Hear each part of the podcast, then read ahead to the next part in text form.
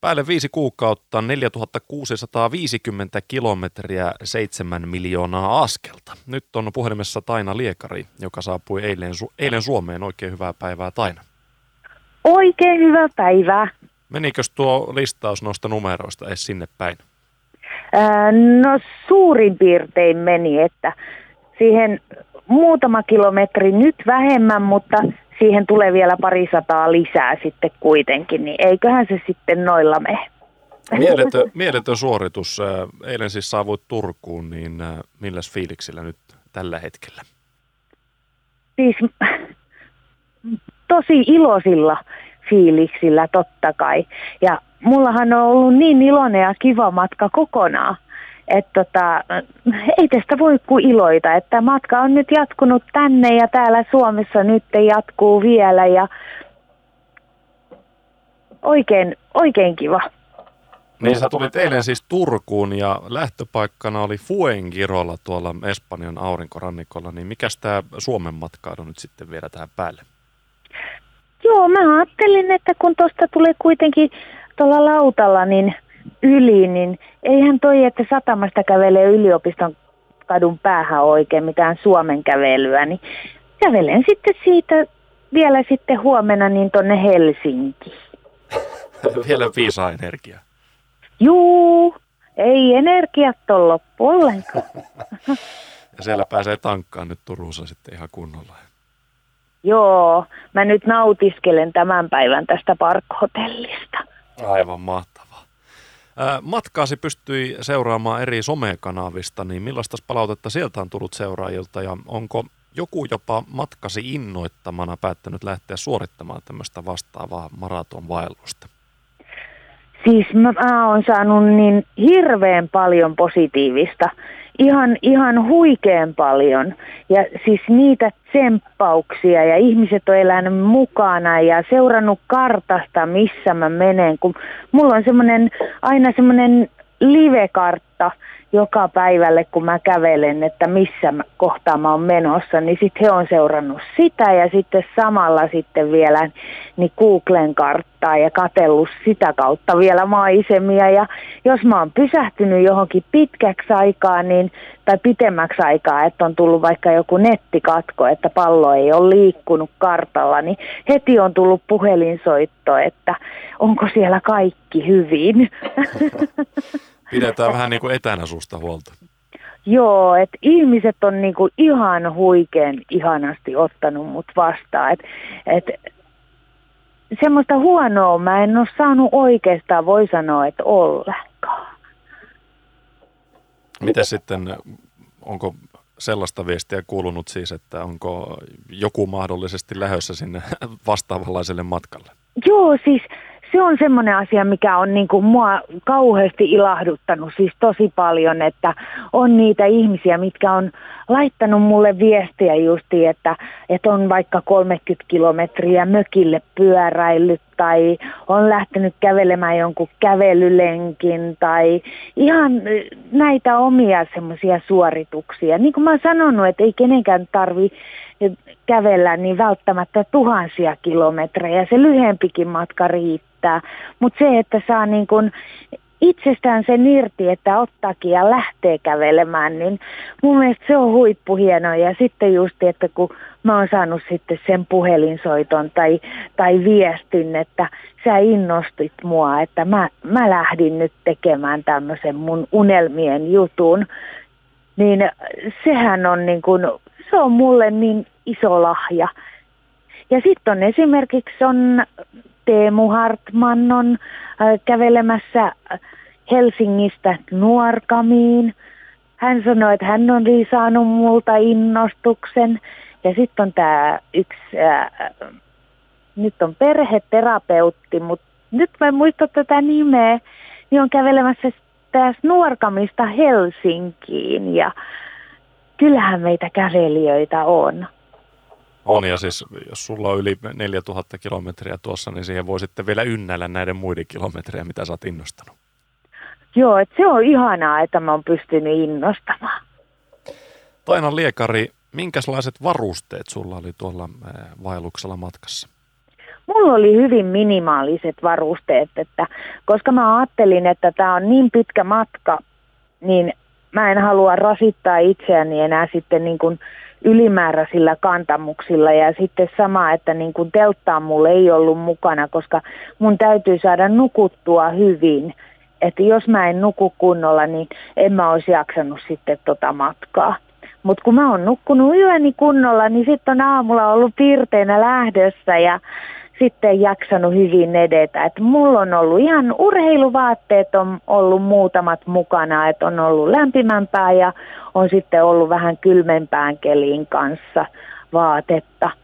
Et silloin alkumatkastahan piti pitää toppatakkia ja pipoa päässä jopa. Ja... Loppumatkasta ei enää ilmeisesti tarvinnut pipoa. Joo, si- silloin, silloin ei tarvittu enää toppatakkia eikä pipoakaan. Miten semmoinen juttu kiinnostaa, kun tuossa meinasi itsekin vaelluskenkä ostoksille, eh, niin eh, kuinka monta paria meni tuollaisella reissulla noita vaelluskenkiä? No mun täytyy sanoa, että mulla ei ollut kuin yhdet vaelluskengät silloin alussa. Ja sitten mä totesin vaan, että kun ne vaelluskengät ei ole mun juttu juttu. Ne ei oikein mun jalkaan sitten sillain sovellu. että et mä oon tottunut kulkemaan lenkkareissa, niin mä oon kulkenut sitten lenkkareissa tai polkujuoksukengissä niin tämän muun matkan. Ja niitä on mennyt nyt seitsemät. seitsemät lenkkarit. Kyllä. Miltä se näyttää ne tämänhetkiset lenkkarit, että pääseekö niillä Helsinkiin asti? Itse asiassa kyllä niillä varmaan pääsis Helsinkiin asti, mutta niissä on sen verran kova pohja, että mä luulen, että mä käyn vielä ostamassa yhdet, että mä jätän ne, ne mitkä mulla nyt on, niin jätän semmoiseksi sitten kaupunkikävelykengäksi, että vähän lyhyemmille matkoille. Et huomenahan mulla on heti niin 60 kilometriä. Hurjaa homma. Kerroit tuossa, että sulla ei siis telttaa ollut mukana, niin missä majoituit? Oliko missään vaiheessa semmoista tilannetta, ettei meinannut työpaikkaa löytyä? Joo, siis mä majoituin ihan hotelleissa, hostelleissa ja Airbnbllä ja, ja sitten oli jotain leirintäalueen majoituksia ja sitten oli ihan yksityisten ihmisten kotona. että mulle tarjosi ulkomailla asuvia tai asuvat suomalaiset tarjos mulle sitten ää, majapaikkaa. Et mä yritin aina valita sen halvimman mahdollisen majapaikan, mutta kun on kävellen, niin se on otettava se majapaikka, mikä siinä tulee vastaan. Et ei, ei voi tehdä ihan vaikka kymmentä kilometriä lähteä reitiltä käymään vaan yöpymässä jossain, että se ei ollut niin joustava kuin vaikka autolla mennessä tämä majapaikan etsintä. Ja sitten oli Ranskassa ihan pellon laidalta yksi nuori ranskalaistyttö sitten minut vei kotiinsa. Et se oli semmoinen päivä, että mä olisin jäänyt muuten yöksi ulos, että ei löytynyt enää mistään majapaikkaa ja en olisi ehtinyt ennen pimeätä minnekään enää. Ja kysyin tältä tytöltä, että tietäisikö hän jotain hostellia, että mitä mä en ole niin kuin hoksannut kartasta ja muuten, niin hän soitti kotiinsa ja äiti oli sanonut, että tuoppa, tuoppa kulkuri tänne. Ihania ihmisiä siis matkan varrella tullut vastaan. Kyllä, aivan huikeita ja ollut kaiken näköisiä elämäntarinoita ja äh, pyykkitupa esimerkiksi nämä itsepalvelupesulat on ollut aivan mahtavia paikkoja, kun niissä sitten sen aikaa, kun istuu, että ottamassa sitä pyykin kuivu, tai pesua ja kuivumista, niin sitten siellä ihmiset alkaa juttelemaan ja aivan huikeeta. Oliko missään vaiheessa matkalla semmoista pelottavaa hetkeä tai muuten jännittävää? Mainitsit tuon Ranskan, että siellä ei meinannut työpaikkaa löytyä, mutta oliko mitään tällaista, tällaista kokemusta siinä matkan, matkan varrella? No ehkä mua eniten pelotti jotkut tieosuudet, kun ei löytynyt mitään semmoista pientä tietä, millä, missä olisi päässyt järkevästi kiertämään. Ja sitten joutui menemään asfalttitietä, missä oli paljon liikennettä ja sitten ei ollut piennarta oikein minkäänlaista, niin silloin pelotti. Et mä kaikin keinoin yritin välttää just tämmöiset tieosuudet.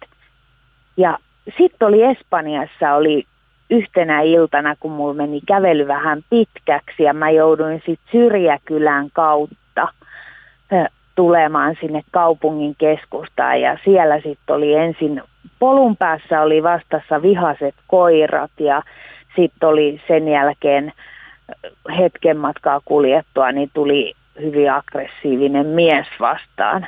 Et ne oli ne hetket, kun mua pelotti, mutta sitten mä päätin, että nyt en enää anna sitä mahdollisuutta itselleni, että tulisin vasta ilta myöhällä niin majapaikalle, että halusin kulkea vaan pelkästään päivisin. Aivan.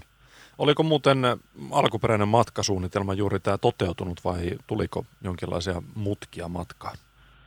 Ää, no voi sanoa, että tuli mutkia matkaan sen verran, että ää, ensinnäkin toi Ranskasta Saksan ylitys ei, kun ensin oli Pyreneiden ylitys, eli Espanjan ja Ranskan välillä, niin oli tarkoitus ensin mennä siitä yli, mutta sitten mä kiersinkin rannan kautta Pyrenit. Et mulla oli kehuttu, että siellä on niin kauniita pikkukyliä ja ehdottomasti kannatti. Siis se oli aivan huikean ihana. Siis onko tämä nyt Baskimaata sitten? Ää, vai tuliko se sieltä niin kuin, idän puolelta? Joo, mä tulin siis idän puolelta, että mä tulin siitä Välimeren rantaa. Niin, niin se oli aivan huikea. Ja sitten siitä Ranskasta Saksaan, niin mä muutin hiukan sitten sitä reittiä. Että mä meninkin sitten sieltä kans sieltä ihan itäreunasta yli ja sitten mun piti mennä Saksasta suoraan Ruotsiin, mutta kun mulla kerran aikaa oli, niin mä sitten ajattelin, että mä pastelen sitten siinä samalla sen Tanskankin läpi. Ja... Se on onneksi pieni maa, että siinä ei mennyt paljon kilometrejä. Ei, ei. Puhelimessa siis Taina Liekari, joka käveli yli viiden kuukauden ajan Espanjasta tänne koto-Suomeen. Sellainen seikka myös mietityttää, että oliko sulla siinä matkalla mitään musiikkia, äänikirjaa tai muuta vastaavaa viihdykkeenä? Ei. Mulla ei ollut semmoisia ollenkaan, koska mä en halunnut sitä. Mä en osaa keskittyä niin, että mä kuuntelen ja fiilistelen musiikkia ja samalla mä fiilistelen sitä ympäristöä. Et mä halusin kokea sen ihan täysin niin kuin kaikilla aisteilla sen mun kävelyn oli ihana kuunnella sitä linnunlaulua ja tuulehuminaa ja laineiden liplatusta ja kengän kopinaa ja kaikkea sitä. Et mä kuuntelen sitten sitä musiikkia ja äänikirjoja sitten, kun mulla on kävely ohi. Kyllä. Tuliko matkalla semmoisia paikkoja vastaan? Mainitsit, että Espanjassa oli hyvinkin kaunista ja näin, niin sellaisia paikkoja, että ajattelit siinä heti, kun siihen tulit, että hei, en halua tästä lähteä tai että tänne haluan kyllä palata vielä myöhemmin? Kyllä joo. Siellä mulla on semmoinen kartta, tai mun mies on laittanut kartalle ylös, että kun mä oon sitten ilmoittanut, että hei nyt on taas semmoinen paikka, että tänne meidän täytyy tulla uudestaan että tota, mä jossain kohtaa julkaisen sen siellä mun omalla Facebook-sivulla sitten, että sitten kun se on se kartta valmis, että, että Sieltä voi sitten kaikki käydä katsomassa. Juu, kyllä. Taina Liekari, erittäin suuret onnettelut huikeasta suorituksesta. Jalkapatikalla Espanjasta Suomeen. Sieltä löytyy sitten Facebook-sivut ja lisää tietoa. Mikä se on nyt sitten seuraava, seuraava vastaava tempaus? Voiko sitä tässä kohtaa jo paljastella? No mä oon sanonut, että mä en vielä paljasta sitä, mutta kyllä mulla suunnitteilla kyllä on. Okei, jäämme odottamaan ja seuraillaan Facebookista. Kiitos paljon tästä Taina ja oikein hyvää kesän jatkoa sulle. Oi kiitos oikein paljon kaikille ja eritoten niille mun seuraajille, mitkä on mulle antanut voimaa ihan älyttömästi tälle matkalle.